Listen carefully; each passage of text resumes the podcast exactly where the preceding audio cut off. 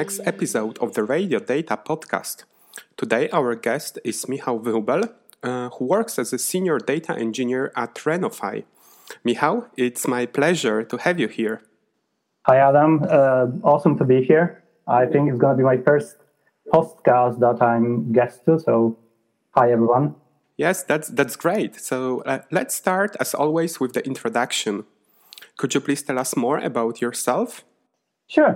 Uh, so I'm a data engineer since 2015, but before I had a completely different career, and I was just a, a software engineer. Uh, I work as a backend uh, engineer and developing many web services, mainly in Ruby and Rails. Uh, and then about six years of that career, I thought, ah, maybe I need to change something. So I moved more to DevOpsy. And when I was uh, interested in the infrastructure, I also stumbled upon a few people that said that, oh, you would be a great fit for our data team because we need someone that knows uh, stuff about AWS and all DevOps. And that's how my career in data started. So mainly initially it was uh, infrastructure work, but then I was progressing more and more, and now I could call myself a full stack data person that that uh, played with plays still a lot with infrastructure, although last year not not so much, and moved to analytics engineering. Uh, spent some time with uh, AI, or I would say ML, uh, but to the degree, so I know uh, what things I, I should know to deliver some work I, I need to do. And yeah, that, that's more or less me. So it probably means that you work on end-to-end projects. Uh, is that true? That's true. I, I, have. I mainly work on a data products. Uh, or recently, I was hired at RenoFi to to deliver a few data products and also uh, manage uh, data platform at RenoFi. And because of my previous career as a person that can deliver from zero to to, to let's say 90% of a product, uh, I have a good idea how to do it, how to plan it, how to prepare document some kind of uh, options, what we can do, uh, and then maintain. Because in my previous company, I spent there seven years, so I I I've seen and witnessed a lot of product that started from zero, from just inception when someone has an idea, then we deliver that. After a few years, it was great success, and after uh, another few years, uh, we had to shut it down and and create something new because uh, there were not enough people to maintain it. Yes, so we will be able to talk about the projects that you are currently working on and why and how uh, different competences in data infrastructure, data platform, and data engineering, and also uh, data science can be used to implement them. Uh, but let's start with the description of your company. So it gives us a bit more context. And could you please tell us more about RenoFi and also your role at this company? Right. So uh, at the moment, I work at RenoFi, and RenoFi is a platform that helps people that try to renovate their properties to borrow more money with the lowest monthly pay, payment. So imagine you have a property, you bought a new property, or you have an old uh, house, and you want to renovate it. You want to add uh, maybe a garage. You want to add maybe even a floor. So we help with big renovation, also small. Um, but you know that after renovation, the value of your property will be higher. And usually, when banks lend money or lenders lend money, they just lend you a month of, of the value the property is worth right now, not after renovation. So, uh, RenoFi tries to calculate uh, after renovation value of the property, and the lenders we work with will give you will lend you money of starting of that value. Mm-hmm. So you will be able to lend significantly more than what you could do with other lenders. Mm-hmm. And uh, that entails loads of loads of data points. Uh, we have a pretty massive platform where we we need to collect loads of data from our from the our customers, from the borrowers that come to site. Then we process. There's a a pretty long journey for some of our uh, customers where they need to upload many documents. They need to tell us who they work with. Then we have a process, uh, underwriting process, where we check feasibility of that renovation, whether it's going to happen or not, or how difficult it is. So then, when we send documents and a person to a lender, we say we give a stamp of approval. This, this will happen. They will finish their renovation for sure, or with uh, with a high likelihood, and then lender uh, will give will lend the money to the borrower. That's more or less the main idea behind behind the start. Yeah, yeah, it sounds like a great use case for data and machine learning. And you mentioned that you collect a lot of data points. And what is the nature of this data? And uh, how do you actually use this data at RenoFi to make uh, data driven decisions about the renovations, about the borrowers, and whether a particular loan uh, should be given or not? Sure. Um, so maybe I will uh, try to tell a little bit about our data platform and the data team, maybe in, at the company, because RenoFi is still not a big company. Maybe we have between 50 and 100 people, and uh, on the uh, on the tech side, it's not more than 40, I would say. And data team is pretty small, but we started quite early from the from the beginning. You, you know how it is, well, you might know or not know, but in startups you don't usually start with data teams. You need to have a product uh, and then you develop product you try to improve it find a market product fit. Uh, and then when there's a when a startup is successful then maybe after thought is a data team. At RenoFi it was a little bit different because our uh, cto has a data background and he from the day one uh, made uh, really good decisions uh, which i was pretty happy when i joined. I will tell about them in a second. Um, but where I was planning to go is to talk a little bit about data teams at startups because I worked in my previous company. I worked in a in a successful company that had 500 people, a massive data team. Uh, but in a sense, I, I can compare both and say that at startups, uh, it's pretty good these days because of all this modern data stack tooling. So let me start with, so, okay, the data we collect is all the data that our, so everything starts with a journey on the website where we have a, a wizard, we have a questionnaire where people come, they will come through usually, you know, some Google or search engine when they search for a, a renovation house and loans, and then we they will see uh, uh, a questionnaire with, with, many questions. What do you renovate? When do you plan to renovate? Uh, what's your FICO score? So we need to ask a, a, few financial uh, questions. Uh, what's your, how much money you want uh, to, to, to borrow and so on, and so on, and so on. So this is first stage in a sense. And that's how the lead uh, is created or a prospect because not everyone that comes to website, they might just check how much money we can borrow, what's possible, what's the interest rates, and so on and so on. So that's the first stage. And it's already a, a big data set of data, many data points. I, I can't say how many, but a lot. And from then, we, we have some automated ways to collect uh, uh, credit scores from some partners and so on and so on. So we try to enrich that information.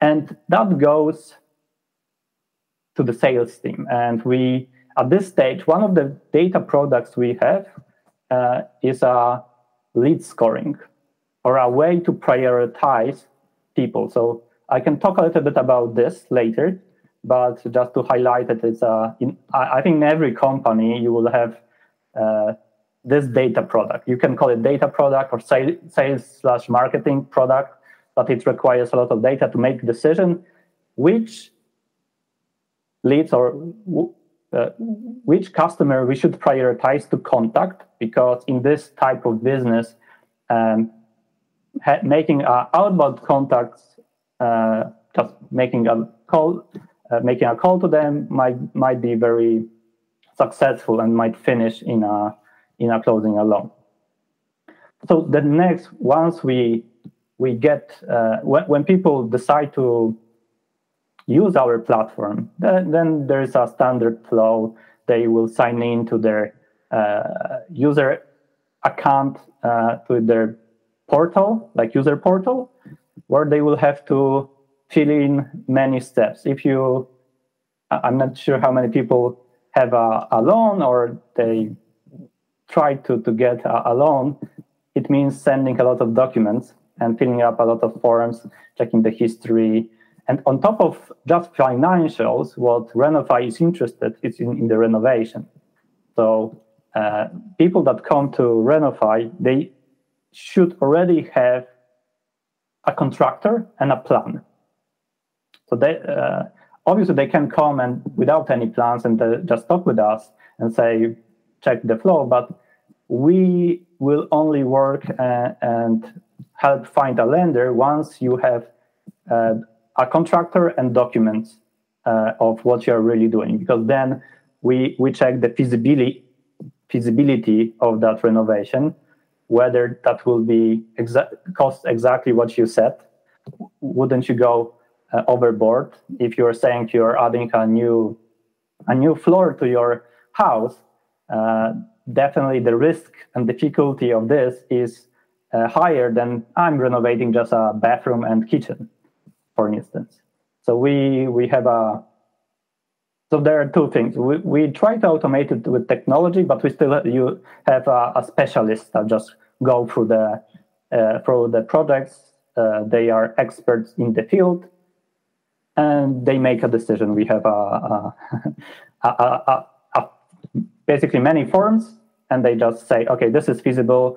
Uh, they in this on this item on adding a new bathroom on second floor there might be a problem. They underestimated it and so we will highlight it and we generate many reports. So at this stage so this is the renovation underwriting stage where they already uploaded all the documents and i i think a customer has uh, many tasks in which they have to upload some sorts of documents where and in underwriting renovation underwriting step we uh, we review all of it and then when everything is fine, we send it to lender for approval, and there's they need to wait. So from the business perspective, when it comes to the data, the main 90% of businesses want to have a good view of what's happening. So reports uh, and sorts of monitoring is a second main use case for the, our data team and what we work on. And I, I think I, I, would like to focus on it uh, for a while and explain how we do it before I move to, uh, uh, uh let's say, lead scoring, for instance. Um, yes, please. Okay, so every modern startup or most of the modern startups uh, collect a lot of data, and that data is collected by different services, microservices, let's say for instance, our uh, website will have a different uh, service and different database than uh, the other one that uh, a user account or user platform. It will have a, a, another database. There will be a, again another database for renovation underwriting where we, we where the reviews happening. So we already have uh, three different databases. On top of it, we use Salesforce for sales and marketing. Uh, we obviously use we use some tele- telephony solutions when we make a calls and when to make a call and when to schedule a calls with our customers. So there's a, a, a plethora of cloud services, external cloud services that we also use. So almost every startup, I would say, have internal da- databases and external cloud services where from the business perspective, from CEO perspective, all the leaders they would like to have all that data in one place. So obviously, uh, you have a different names these days, whether it's a warehouse, whether it's a data lake or data lake house, uh, whatever. It's a, a big database where all your data is in. And I guess in GetInData, that's one of the use cases that you also help with. What uh, we use, and I, I think it works re really well for the startup size as RenoFi, we use uh, modern data stack as we mentioned. So on the ingestion, to collect all of the data, we use few solutions. We use Stitch and Fivetran, but mainly Stitch. Uh, we use Fivetran for all the connection connectors that we couldn't find on Stitch. Uh, and we and we have maybe few uh, custom scripts written in Meltano that we that we couldn't find anything on, on Stitch and Fivetran. But thankfully, uh, both those Stitch and uh, Fivetran. So not sure how. I, I, guess everyone knows those solutions.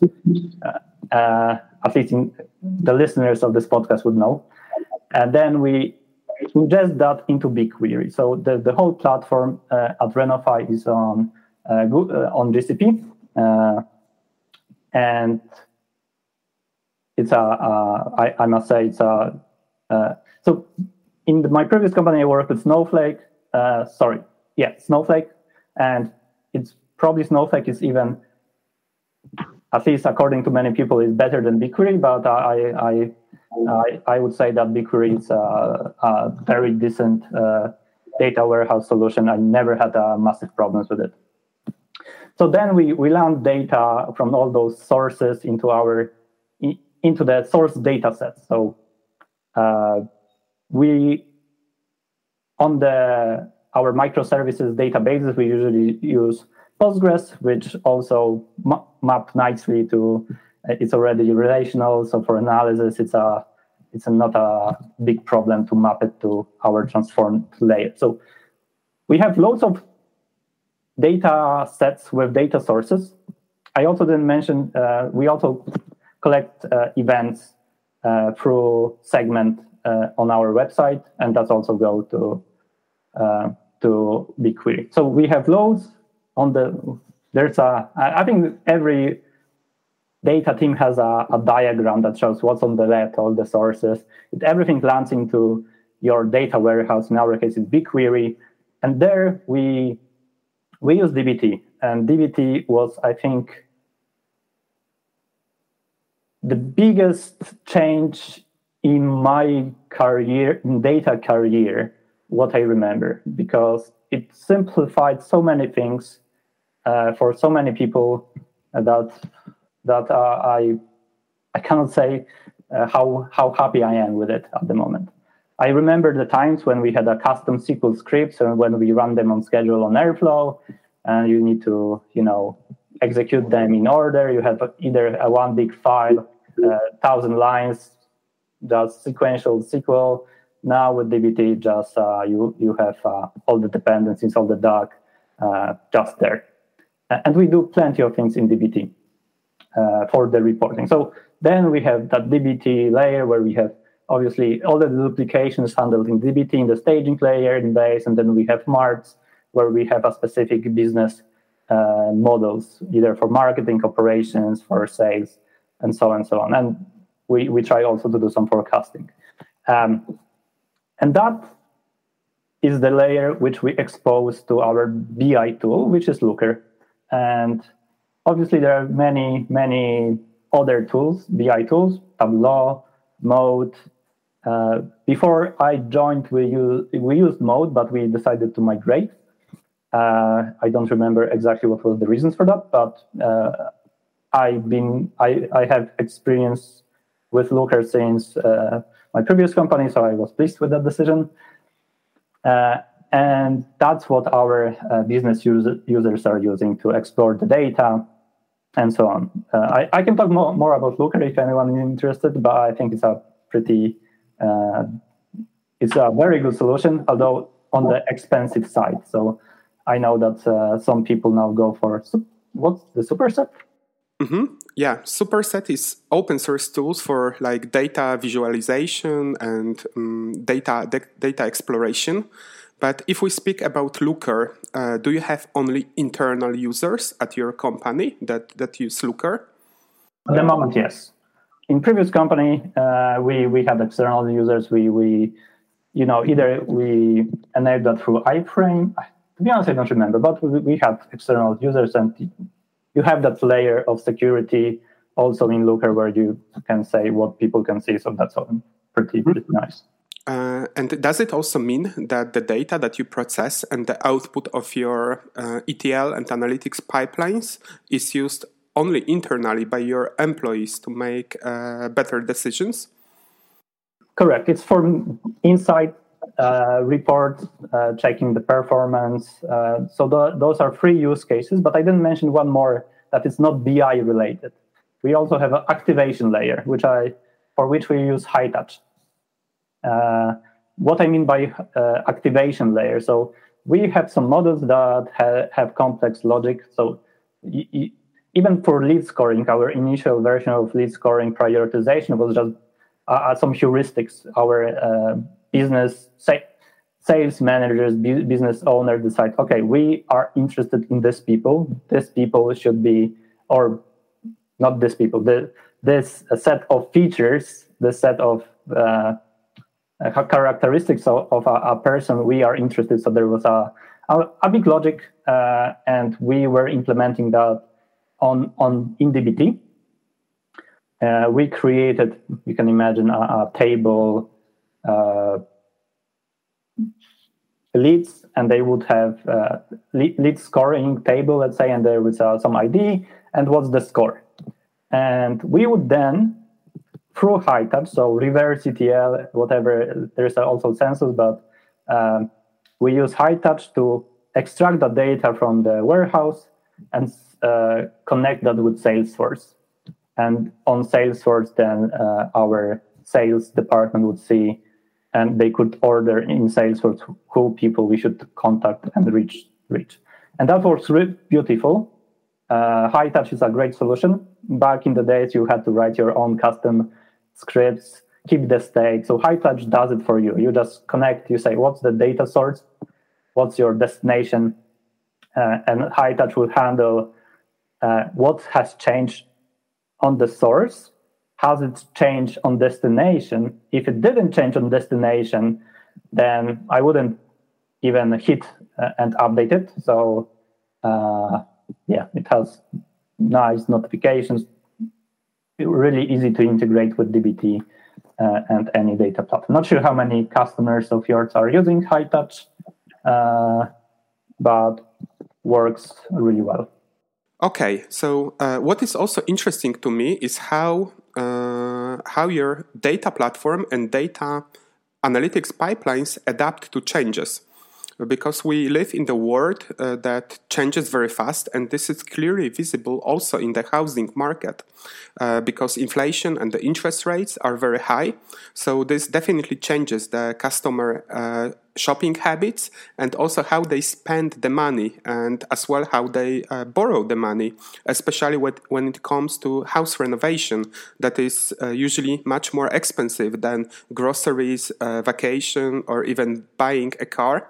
So do you also need to change your scoring models or other machine learning pipelines in a much faster way uh, those days uh, than before uh, to adapt to the current microeconomic changes uh, for sure, uh, definitely everyone sees the changes in the in the of the interest rates predominantly uh, for the for our products. Um, what we still do, we, we use mix, uh, as I mentioned. We we still have heuristics. Heuristics are changing uh, constantly. Our uh, managers look closely what's happening and try based on the mainly their expertise decide what we should focus now we also changed the you know at startups things change quicker than in uh, other companies. So the change is uh, it's uh, the main the main thing at the startups. Uh, so we need to use tools that we know that we can quickly uh, iterate with. But to your specific question on the lead scoring side uh, we use mainly heuristics. We also have a ML lead scoring, which are which is more as a experimental thing that we do and compare.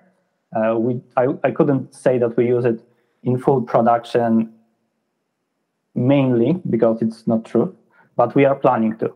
Uh, but to do this, we uh, I, I could talk about this a little bit from the more from the day what solutions we decided to use and what I've seen previously in the company uh, and I, I, couldn't say I, am an expert from the data science perspective because I'm mainly a data engineer, but uh, uh, in, you know you need to have to. Oh, one of the challenges I see to, is to have a good ML solution that is operationally sound in a sense that we have a, a good set of when you retrain, you define when you retrain, how you monitor it, uh, how you make sure what do you do if you uncertain of the all the metrics that you co- collect what the date and so on and so on. So on that side in startups it's still really hard because you have you don't have too many people. So one of the things which i which i enjoy working in startup that i can do more with less. And by less i mean le- fewer people.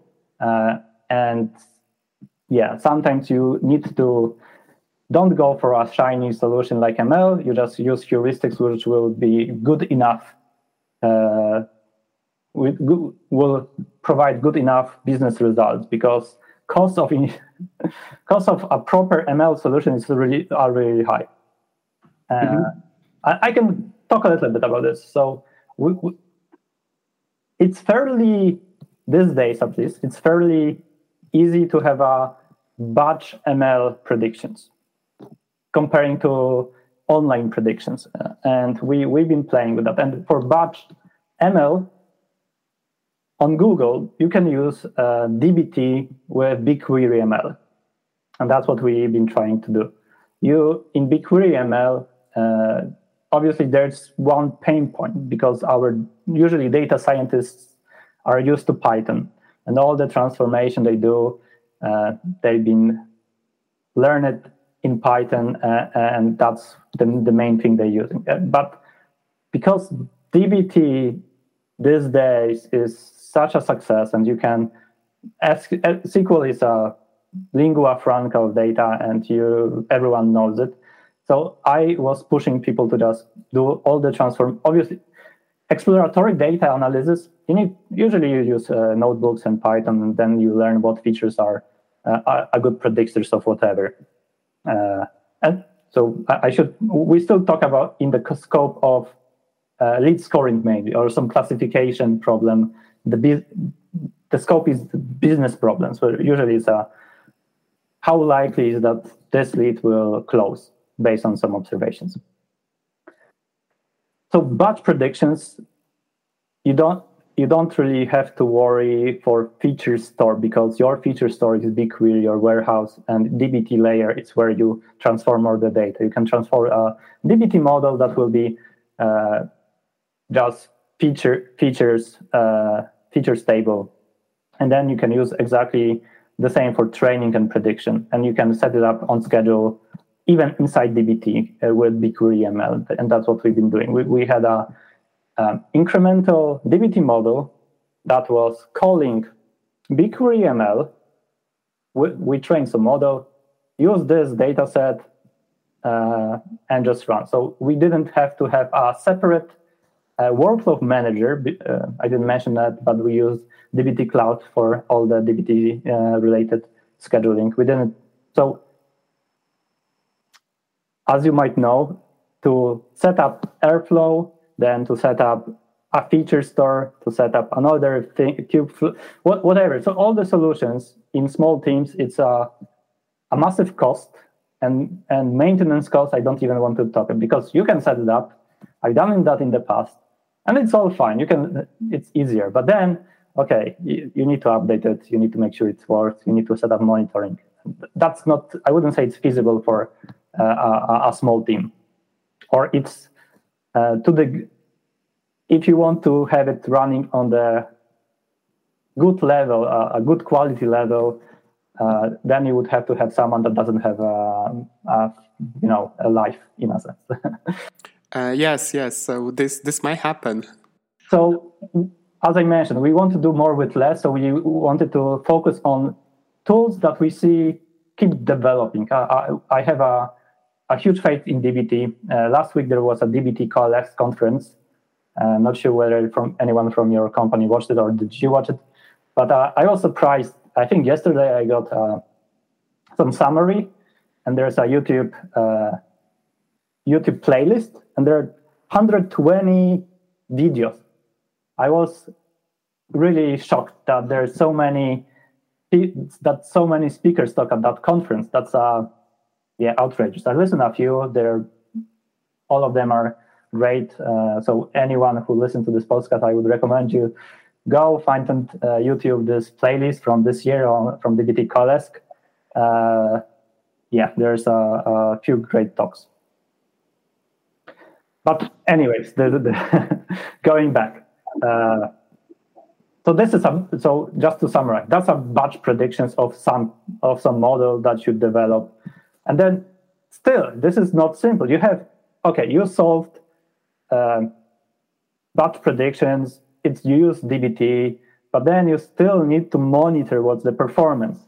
So you need to set up some kind of monitoring tool to say, uh, okay, on this day, you, you need to check your ground truths later. You need to uh, retrain the model from now from here and there and still this is still a lot of work for a small team uh, but we know that results might be, be will be better than heuristic because people are just people.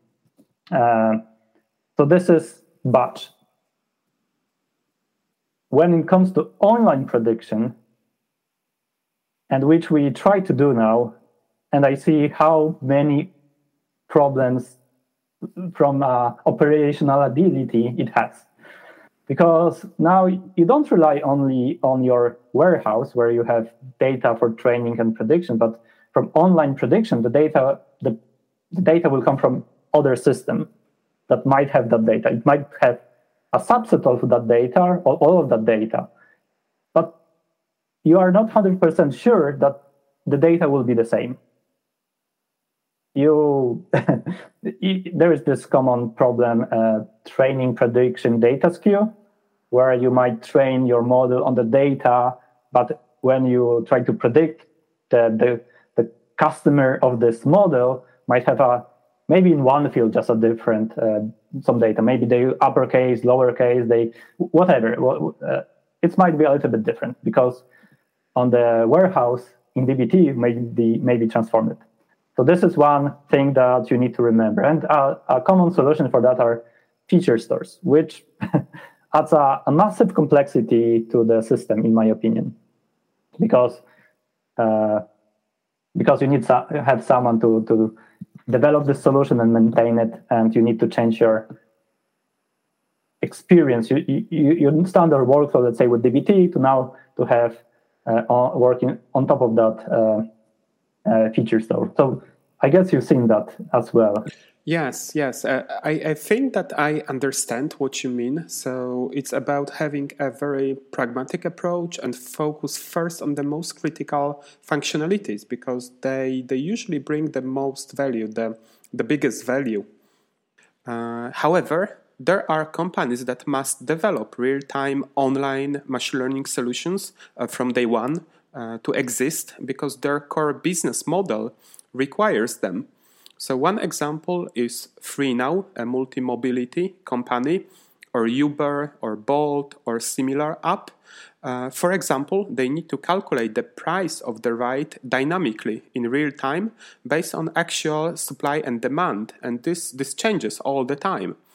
And they also need to predict the estimated time of, of a driver arrival the same about estimated duration of your ride so that you know when you reach uh, the destination and so on.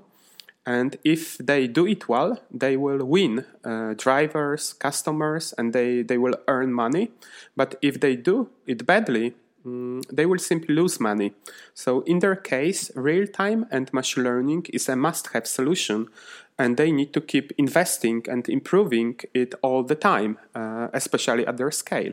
Correct, correct. I, that's their core business product or core business uh, va- value that they give. So, in this case, it's obviously you have to do it.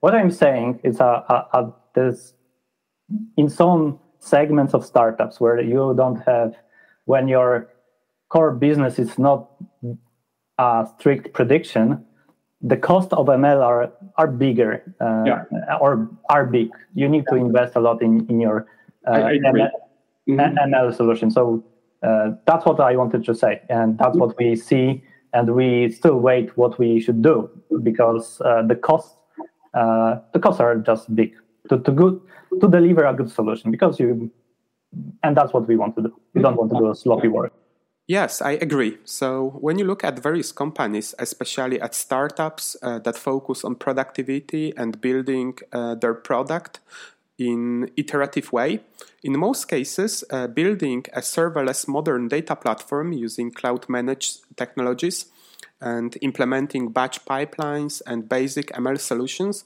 is what they actually need the most.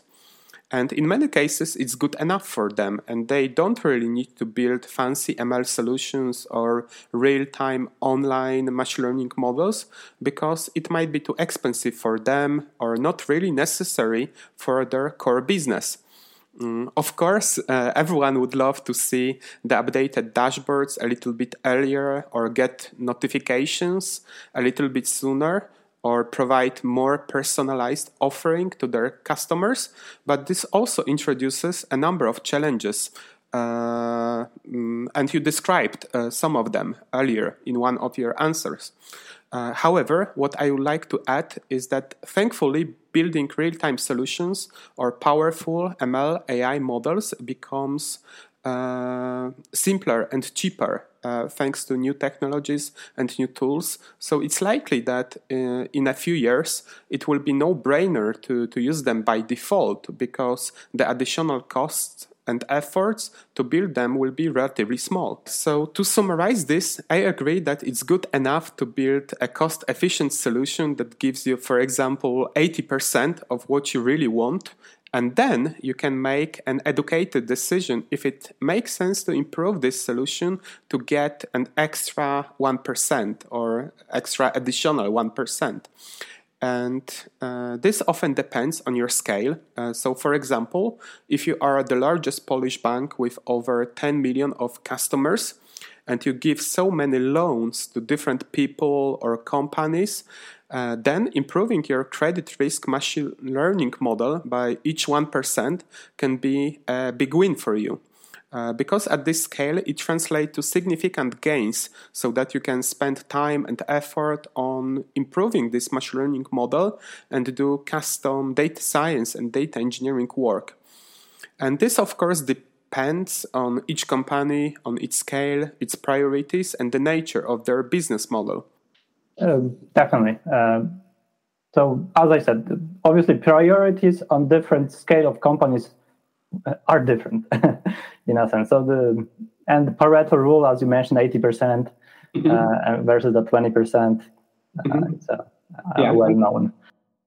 Mm-hmm. So, if you think about 2023 would you be able to share what your priorities for the data platform and ML solutions uh, that you are working at RenoFi are?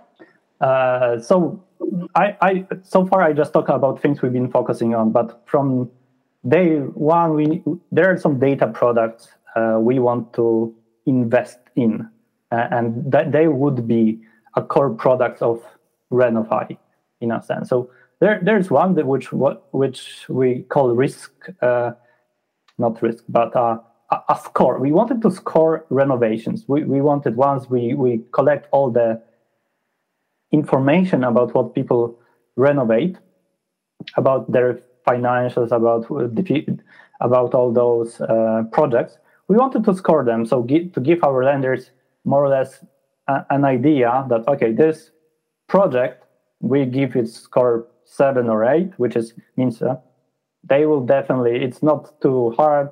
They have a good background. They have good financials. They have a good contractor with a track history of renovations. They are good. So maybe that our score could impact uh, uh, interest rate, maybe not interest, but, but some other costs. If someone get, get, gets lower score, then we it would mean uh, okay, this is we are not hundred percent. We give it a stamp of approval. They will finish, but we are uncertain about how long will it take really because it's a complex product, let's say, and the budget is tight. It's on the on the on, on the line in a sense and that maybe it will go over, maybe not. We we are not sure. So this is one of the projects, and we already did a, a version a version of it where we had a, a bunch of rules, bunch of heuristics, and it's a, I can tell a little, a little, bit about it because I think uh, we we use a nice solution for it because we wanted to test from all our existing projects how these rules will work, and to do it quickly, we we thought, okay, so this this rules engine, let's call it like that, requires about 30 data points, 30 features, let's say.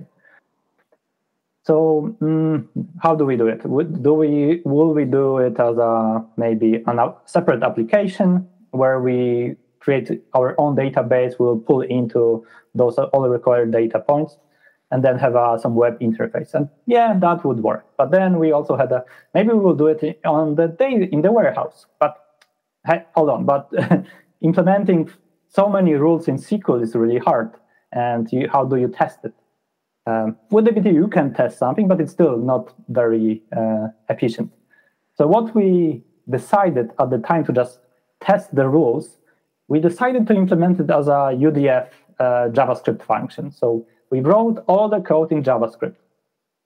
We used uh, test to test all the rules. So every test was uh, we had a test for every rule, then for all the calculations, everything well tested with uh, BDD and uh, Cucumber.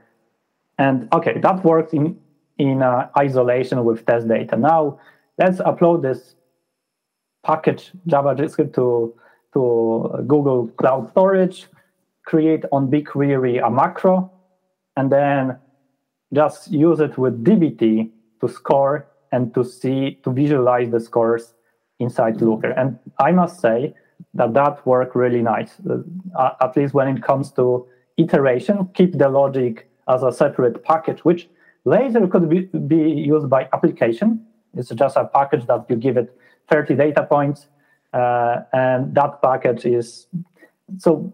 I think Snowflake would you you could use UDFs in Python. BigQuery you only can uh, write uh, user-defined function in JavaScript. So we, that's why the main reason why we decided to use JavaScript. But when it comes to working with it, you can version, you can create many UDF. So obviously it was a lot of iteration. So visualize, give our business people a nice dashboard. Okay, for this project, this is the score. This is all the data inputs to be used. This is in, and so on and so on. So it was easy to validate um, but obviously, we want to move or have, there's there are always gonna be rules. Even if you have an, ML or some, it's only part of overall project. Usually, you just uh, ML is checks maybe the feasibility based on some uh, data input. But anyhow, you will always have some uh, rules in every product. So I if anyone thinks about uh, or has a solution um, or has a problem and looks for a solution, in my experience, using UDF and JavaScript in, with BigQuery uh, works nicely. Uh, so this is one data product that we will focus uh, in and, and focus more in next year. And another one is this after renovation value, which is a, a massive a massive project that we always wanted to do, but it, it's a, a, big complexity. At the moment, what uh, does to estimate after renovation value is to hire people for that. It, So there are two reasons for that.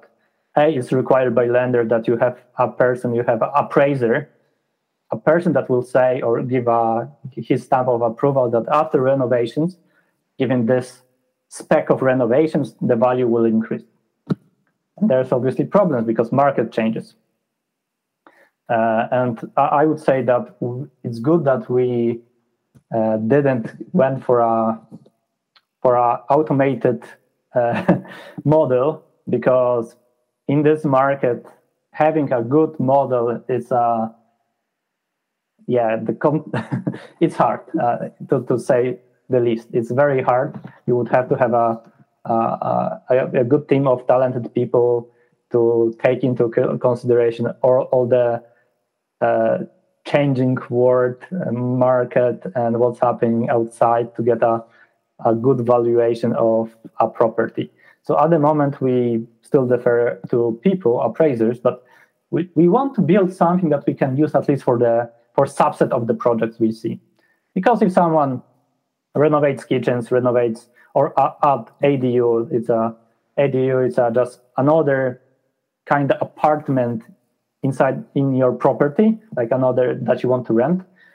So we could try to estimate what would be the value after renovation. So that's that's uh, a second project that we want to focus on.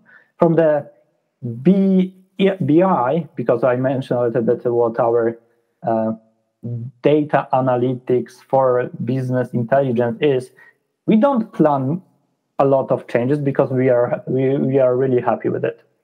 The challenges will be about on developing some projects that use data um, for automated valuations and for the that for that scoring of products, uh, or just moving on with them because we we already done some of it. I, I don't will not go much into more into the detail.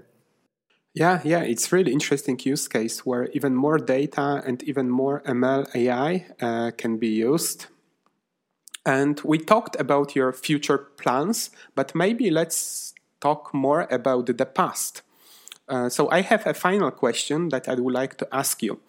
Uh, in one of your answers, you mentioned that when you joined RenoFi, you discovered that your CTO already had made a number of good decisions related to data and data platform, and you were uh, very happy about them. So, could you tell more about those decisions? I think the best decision was that when you are a startup, uh, that you will hire a consultancy that has an expertise. And a good decision was uh, so uh, RenoFi is uh, based in Philadelphia, and Fishtown Analytics, which created DBT, uh, was based in Philadelphia. So they, I think, knew each other to the degree. And the good thing that my CTO has done was to hire them to help up to set up our data infrastructure. So I, think that's a, a good recommendation that you don't build from scratch as if you don't have an expertise in house, but you will hire someone at least for you know few few months to set it up to give you the best practices that are car- currently on the market. Uh, maybe you would have still someone available from here and then uh, when it's required and in-house what you should focus on are on analytics engineers. And by analytics engineers i mean people that work with dbt and they know enough. They can code uh, they can you know work effectively in command line standard uh, programming practices and tests. And all the modern data stack is um, no code solutions in a sense uh, which for the size of a startup which is RenoFi, it's uh, it's just great. I, obviously, I didn't cost, talk about the cost of it, uh, which is uh, I think would require another another episode of this podcast. Uh, but it always depends. You, you cost of people versus cost of a service, uh, and that service, it's their product. They keep improving it. They have expertise in house to improve all the ingestion and maintenance so that Uh, people, from my experience, I know I built in the past in previous company uh, kind of solution for ingest third party data. Let's say it's kind of stitch Fivetran, but a very low level for engineers, but had some practices. Keep maintaining all the connectors, checking what version has changed, uh, improvements on also on the destination warehouses. Things are changing. Uh, I wouldn't like to do it again. Uh, mm-hmm. yeah. It's uh, it's fun when you do it first time. Uh, it might be fun also when you discover the problems that you've done in the first run, and then you can rebuild it and do it better. But then you don't. People, you know, don't want to maintain uh, things that, uh, you know, upgrading the versions. Upgrade. It should be automated. Either you pay for it or you have a, mm-hmm. solution that that just work. Yes, that's true. And usually, if you have vendors such as DBT Labs or Google Cloud Platform, uh, then if they are successful, they have a very big leverage for their solutions because they can have like hundreds or even thousands of users companies. So it it's cost efficient and it makes sense to them to invest in their solutions uh, thanks to this economy of scale. So they can keep improving uh, them by by adding new functionalities especially the ones that you won't be able to implement by yourself uh, because sometimes it would be simply too expensive to develop some uh, custom or some like big uh, feature only for yourself uh, because you won't have this economy of scale and the same leverage as they have. Yes, yeah, and so I, I, think everyone sees that these days that uh, you will try to outsource uh, many of those uh, problems to, to vendors. Either it's a Stitch Fivetran Air, so Airbyte is open source, but I think someone can maintain it or you can maintain it. But and also, I, think many, you know, um, even data warehouses got uh, BigQuery or GCPs or uh, Snowflake uh, go this way that they will have their own integrations with some tools, and you just in let's say in Snow Snowflake you will have okay ingest data from uh, Salesforce and you pay for it instead of using uh, Stitch. So I think market goes goes that way. Uh, there's to be more centralizations and unification of tools. Data space has too many tools, in my opinion. Uh, too many workflows managers and so on and so on. I um, sometimes I have, have a headache when I see all, all the diagrams what's what's out there.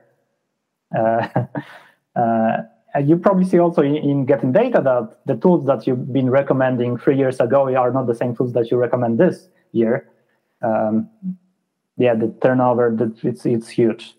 Uh, so mm-hmm. what I what we try is uh, that's one of the things I'm waiting in the ML space mm-hmm. to to get a winner like DBT in a data modeling space where it's more declarative, where I can say okay, use this data, uh, then retrain it with some policies that I declare. Something like in Terraform, I just write some template and it does it for for me.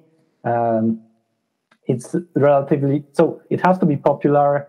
Um, community has to be big, same as in DBT. So hopefully that will so hopefully that will happen. I see Vertex AI uh, has many nice solutions already. Um, yeah, so we'll see where, where, where will it go, but it's still uh, hard. You need to have a good expertise in, in ML to mm-hmm. build that operational uh, practices and you be certain that it will work and you don't have to worry too much about it. At the moment, maybe I don't have enough expertise. That might be a reason, but uh, it, it's still hard. Mm-hmm. So hopefully we'll see some healthy consolidation in the data landscape so that there will be great tools that are easy to pick and will not have to change the technologies so often. So maybe DBT will be a mainstream tool that everyone is happy about and everyone is using. Let's let's see where it goes. And this this will uh, conclude our podcast episode. So I would like to thank you, Michał, for this conversation and sharing the knowledge with us. Thanks.